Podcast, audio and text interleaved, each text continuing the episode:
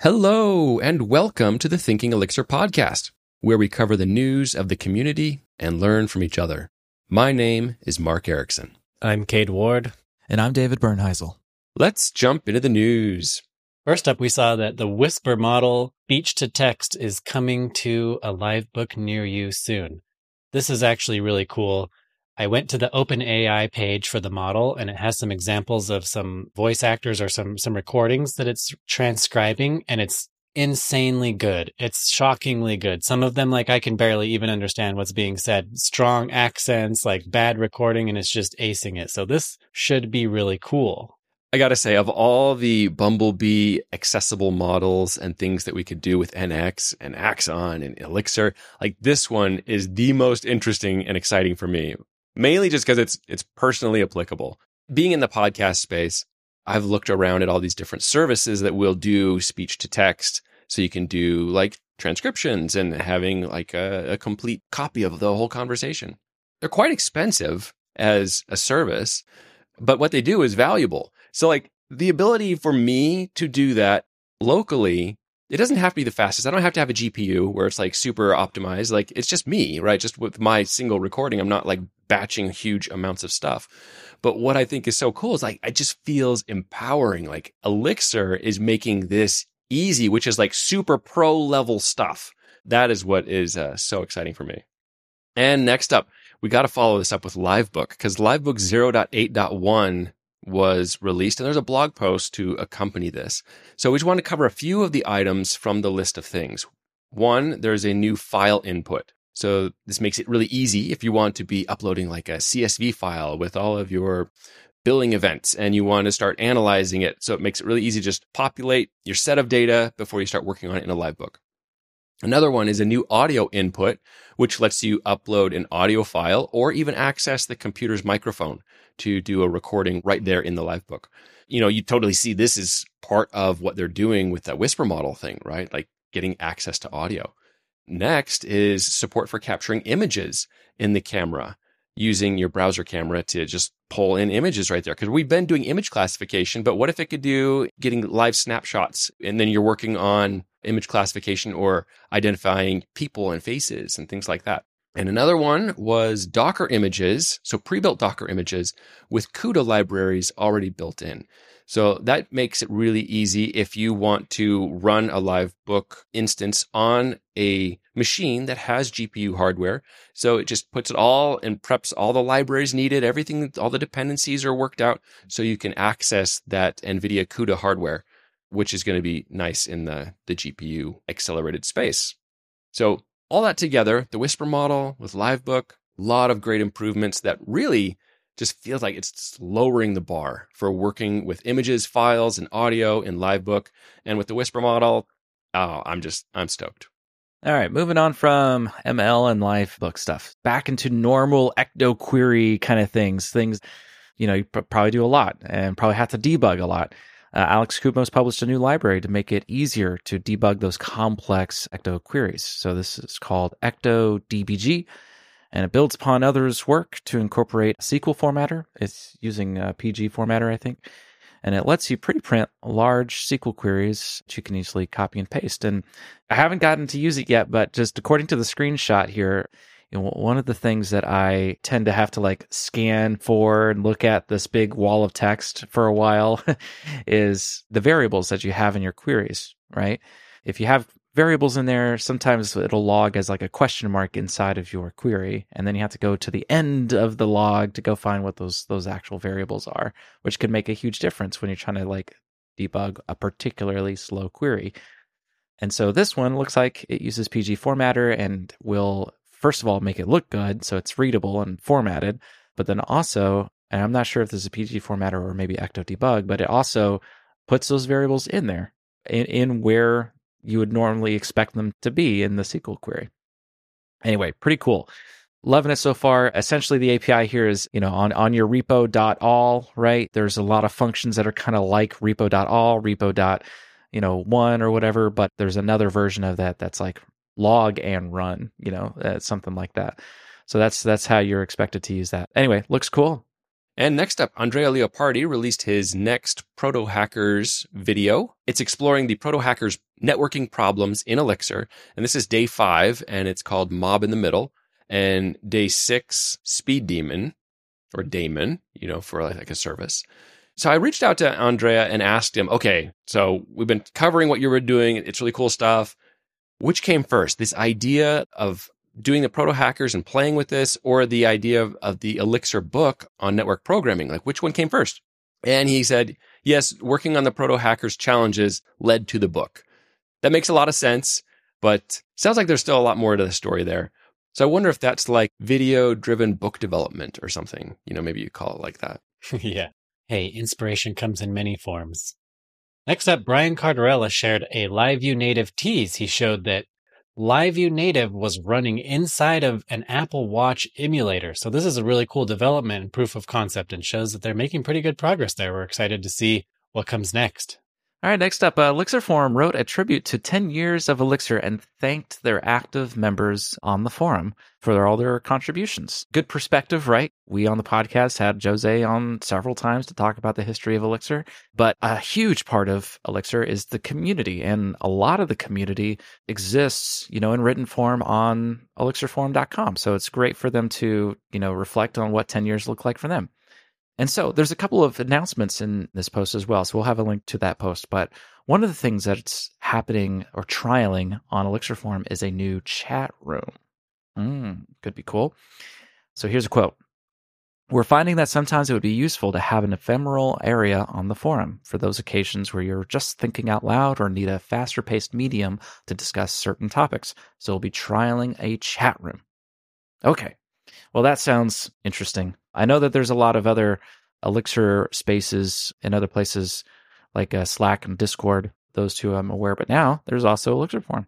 I think all around, you know, Elixir Forum is a safe place to be and very helpful place to be because of all the work that the moderators do to keep that that community friendly and well organized and well supported. So 10 years of that kind of work is oftentimes thankless. And so now, now 10 years later here, I'm going to thank you for, for all of that work, uh, uh, of just being a good place and remembering to be a good place. The only thing that's going in my head right now is, is cheers.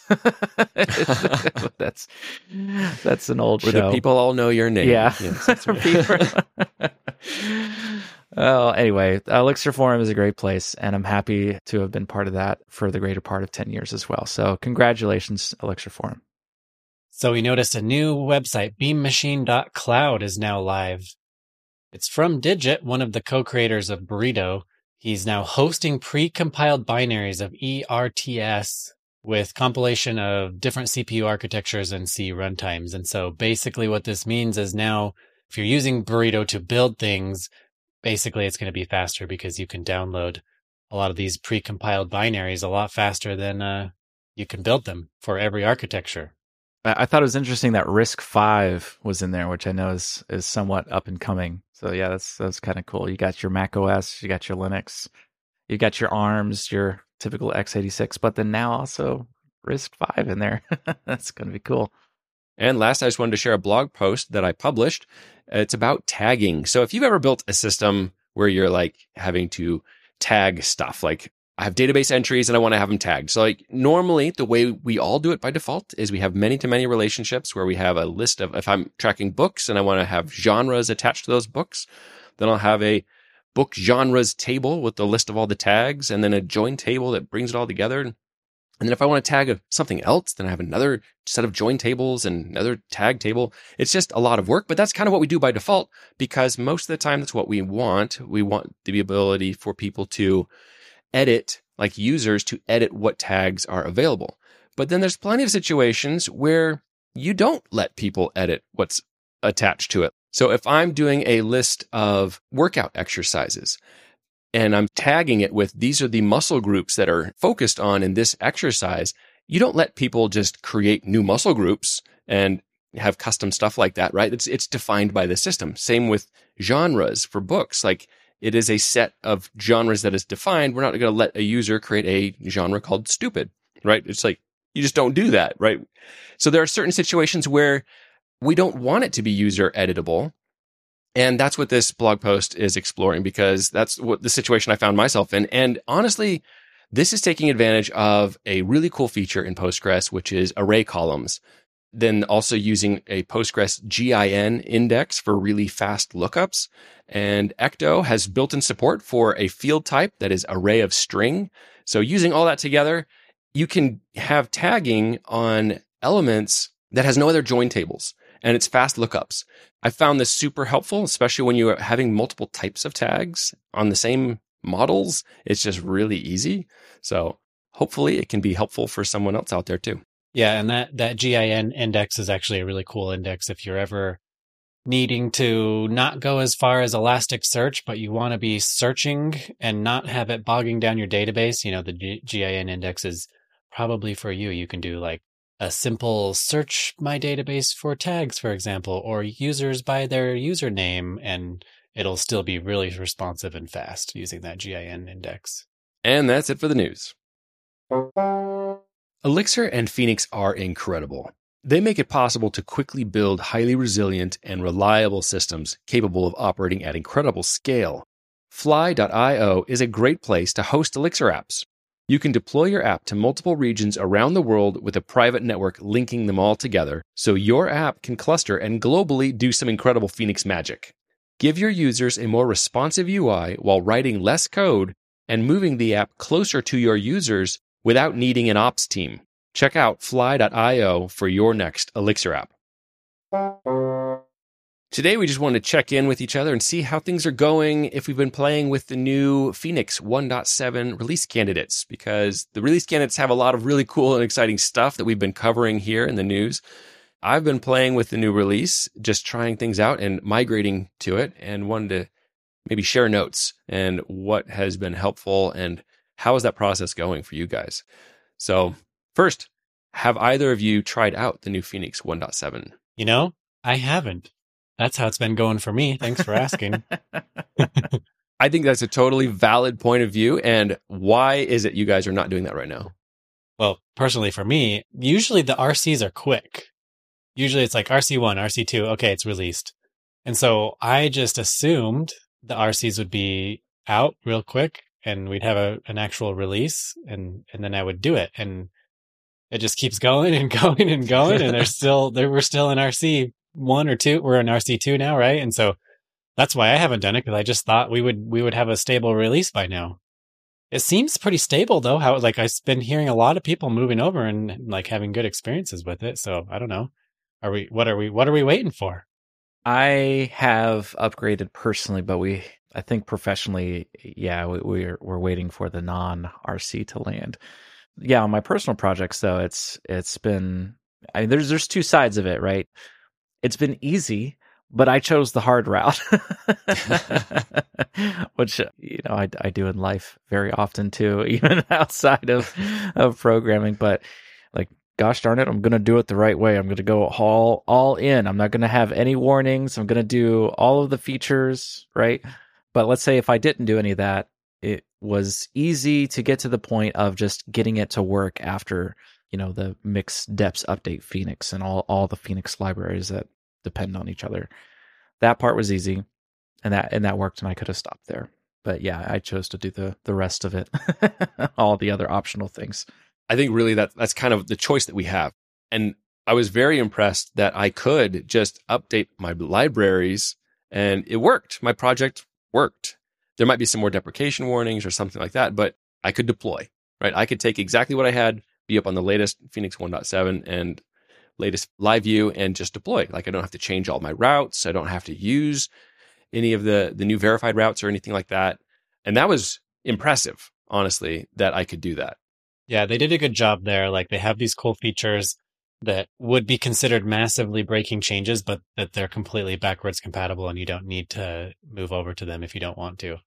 I I know I think I saw like on Hacker News some people complaining that this was like in no way backwards compatible, but maybe what they didn't realize was it was it actually is completely backwards compatible, and you know like the newly generated apps will come pre-configured to not use the new or the old route helpers, but you didn't generate your app that you're upgrading, so you won't have those configurations newly added, right? And so you will continue. So the default is to allow these deprecated features to work, which is which is cool and hard work, right? That's hard work to make new features and support old stuff and not break anything all in the middle of that.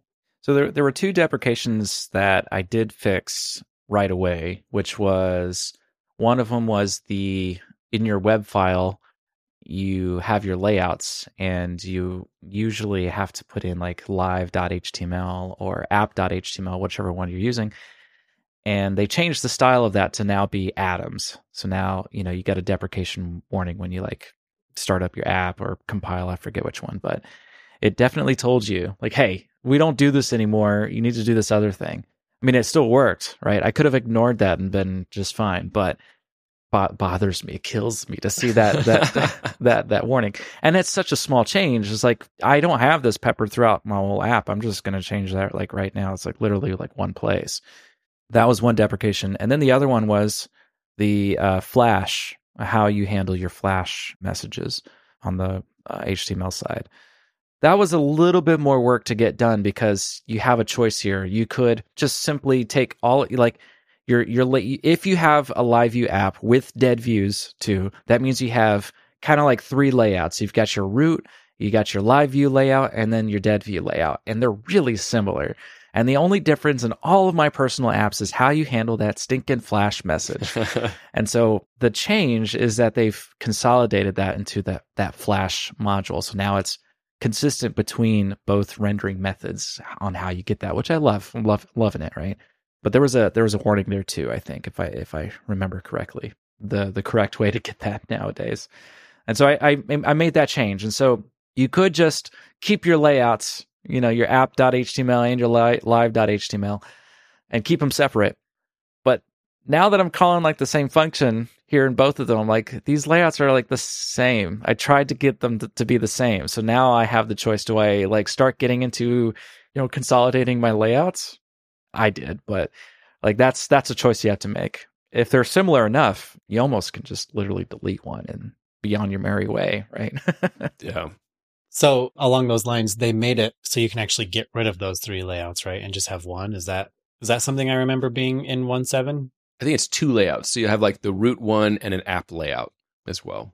Okay, and you but you don't but you you can get away from like the dead layout and the live layout. Yeah, that was also confusing too because I've been you know what a year on this app.html versus live HTML and realizing that live HTML is like basically my my real one.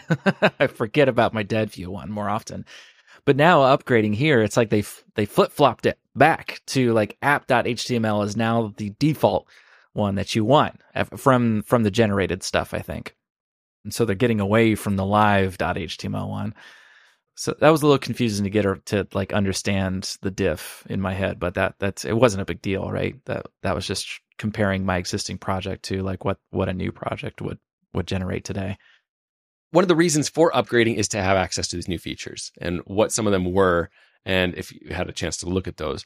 So for myself, one of the things I really wanted with this moving to this newer like live view version and everything was I wanted the new live view authentication pages, which come through to generator, right? I'd already done my dead view generated authentication pages.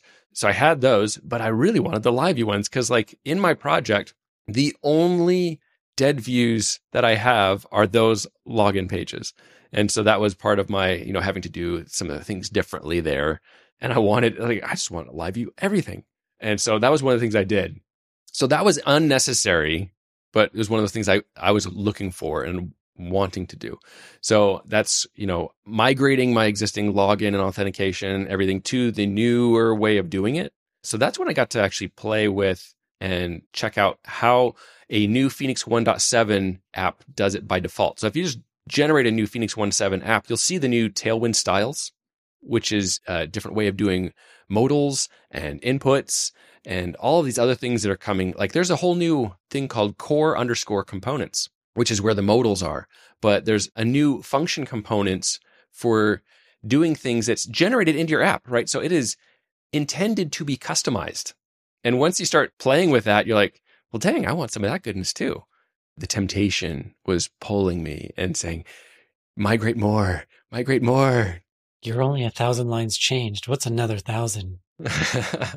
Yeah, I can see that. There's definitely a lot of a lot of things that were done prior to 1.7 that are a little bit different. I mean, I myself also have the temptation. It's like I just want to be up to date. I want everything to be standard. So if you're generating new apps, they're all the same. You don't have to worry, well, this one's 1.5, this one's 1.6, and this one's 1.7. It's like I just want them to all be have the same denominator. They're all using the same core components. They're all using the same updated live view auth or, or auth generator code. And I don't like my code to be old. Like, well, this is the old way and we're too lazy to change it. Yeah, that, that core components, that was where like, okay, I'm I'm totally gonna touch every single file in here. Every single view. every everything is gonna be potentially broken at this point. I should explain briefly like what it is I end up deciding to do. So I got it. So I did the upgrade. Things worked. Did the the few minor application config kind of changes that were recommended. Previously, I'd written a blog post. Uh, I have linked in the show notes. It was called "Flying with a Fledgling Phoenix," which is trying out a new release and a couple different ways to do that. And one of them is using your tool, David, to do comparisons of when I generate Phoenix 1.7 versus a 1.6.4 and do the differences in the browser. And I was checking them out that way. And I was also doing it locally and running to see what does it actually look like and feel like for this, the new Tailwind styles with the live view pages. What does that, how does that work? So that was a really fun to play with. It really went, came down to, I want all of these changes, but it's a personal project. So I have that ability to spend my time that way, right? so, you know, when it's a work project, maybe the team can't justify that. Got to be a little bit more pragmatic about that. Yeah. yes. Yes. But I just want to talk about some of the other changes that came in there. So with the core components, I was like, oh yeah, I'm doing this. This is going everywhere. And so I have a, a blog post I'm going to be coming out uh, soon with like creating a custom component, a custom core component in that new style and what that looks like. Yeah. So one of the changes I want to talk about is the verified routes. Let's talk about that one real fast. Like that was one of the big things I wanted. David, I know we talked a little bit about it. And like, what was that like when you first started trying to go and use these new verified routes? Well, all right. So you, when you think about like verified routes, you're like, oh yeah, that's, that makes sense, right? I'm going to do this from now on. It's a little weird to do sigil P and then a string after that. I'm so used to like square brackets because I'm always doing these sigils with like lists. Could you not still do that though? It's just a sigil, right? It is just a sigil, right? But you you're feeding it as a string, and the, and when I do my delimiters and my sigils, I try to keep it in the same like delimiter that I'm used to. So lists are always going to be square brackets, strings are going to be the the double quotes usually, that that kind of stuff, just to not muddy the waters too much. Anyway, so you got the sigil p. That's a little bit weird, but you know, you inside of it, then you write your route in there, and that's very like I I think that way first. So that was very intuitive to me. But I've already got this app with a bunch of route helpers everywhere. And when I write the route helper, I have to kind of think backwards or like understand how Phoenix generates these path helper function names and stuff. And then, you know, to upgrade with this, the verified routes, I have to do that again. I have to think backwards again to get it out of the path helper into a verified route. so it's like, it's just as painful as it was to to to write with the the path helpers as it was to get back into the verified routes. But once you're done with that, then I feel like I'm not going to have to go through that like mental gymnastics to go to write all my my routes again. So I was like, is a little, a little painful. And and routes are like one of those things that's like, well, it's it's probably in all of your controllers. It's probably in half, at least half of your views. You know, like it's it's going to be in a lot of places. You know, so that's that's one of those changes. It, it's a simple change, thankfully, but it's probably everywhere. Uh, so you, you just got to go through it. it's a tedious change. Yes, but I I totally had the same experience where I'm looking at this rendered route. Like this is when I first started doing it. It's like I don't I don't know what this is going to generate. Yeah, it's like to put the string version. It's like yeah, they're trying to have to figure that out. So that was a like oh OAuth OAuth controller it's awful. Like O underscore auth underscore path or URL, whatever you're looking for. Like I don't guess that, you know. I had to like fail and get it and look at look it up in mixphoenix.routes or something. The other adjustment was if you're passing in like query params in there. So that was a little bit weird for me, right? Because I I do enjoy like passing in just a map or keyword list of params and letting it take care of it for me. The the the the older route helper stuff just take care of that for me. But with the verified routes, I feel like I have to I have to deal with that a little bit differently. Is that true? Actually, we've got uh, a couple resources that we're going to drop in the show notes that were helpful. So, like one, Herman Velasco has been on a, a tear, I guess, creating these nice little tight YouTube videos, like two minutes long, three minutes long, really tight. One of them covered Phoenix removing the views and kind of reparenting where the templates lived. So I watched his little two minute video as an overview of like what's going to happen, what do I need to do super nice. Gonna have a link to that in the show notes. But it's like, yeah, just okay, that's all it is. I got it. And so I did that one. He's got another one on the verified routes too. And in there he shows, yes, it feels like you're gonna have to string interpolate every single query, which you can, but it also supports maps. So yeah, so you don't have to. Yeah, you so that was my instinct. I was like, oh man, I'm gonna have to do like U, URL uh, URI dot in quote code query or something like that everywhere. Like this is gonna be awful. But no, you're right. You can just put that put a map in there and it'll it'll just work. Thank goodness. Yeah, yeah. So it's just like the the key and the value turns into like query params, and you know it's really nice. They thought it through. Yeah, I saw that. That's a good idea. It's a good good thought. The LEEx to HEEx conversion wasn't too terrible, but I think I did that like last upgrade, so I didn't really feel that this time. And the big thing there was how you interpolate like values into into attributes, right? Mm-hmm. I'll skip my discussion on that because I, I don't I don't feel like that was like a 1.7. I felt like that was a 1.6 or 5 whenever HEEx came out. But to the point of being backward compatible, I still had old EEX and LEEX templates that I hadn't finished migrating. You know, yes, it's a personal project. Yes, I've got a lot of dirty warnings. They're just like, yeah, I, I have those. How do you live like this? Well, maybe not warnings, but like they're, they're deprecation warnings, right? I haven't finished all of that. But the fact is, I can still have a project that works. I can deploy and people can use it even when it's not 100% all migrated. And that's what I mean by backward compatible. There was another like change that was like like verified routes where it was just kind of like everywhere. It was a simple change, but it was everywhere and that was like live redirecting, live patching. Now they have like these components, and I was like, I felt conflicted. Like, do I do that now? I don't. I'm not really sure. They have a lot of like new components, like focus wrapping, which I I have some like stuff that I'm doing on my own, but now that's kind of built in. So like all these little decision points of like, well, junk. How much of my own code do I rip out now? Because like this is going to be better in in Phoenix because like I'm I'm not an expert in focus wrapping, you know. like yes, uh, other people have spent a lot of time thinking about how to do this right. Uh, yeah, but like that's one of those things that I wanted to play with. Like uh, when a page loads, I want someone's focus to be put into this search box, right? So they can just jump right in. They don't have to do anything with their keyboard or mouse. So I've just like punted on that. It's like, oh, yeah, well, it's not super important. I'll get to that later. And now the tooling is available and I want to take advantage of it. So that's one of those other things like, oh, well, I'm excited to do that. So then one thing that happened is I was partway through this whole migration of doing live view authentication and doing input components and the routes. And so my head is in both worlds, right? I'm split in both sides. And I'm like sitting there thinking, oh my gosh, how does Chris McCord keep all of this straight? Like that's seriously. So I, I was like, you got these whole two different mental models. How is he and the team maintaining Phoenix in a way that makes sense. That's not just going to be like, oh, things are going to collapse in the future. So I asked him, how do you guys manage and track? You have breaking changes. You know, you've got people who are maybe two or three versions back, or do you not worry about that and focus mostly on the new release and the RCs? Maybe that's what the RCs are for, right? Getting the feedback and, you know, just like pointing out, like I still had some EEX templates that I hadn't mi- migrated over.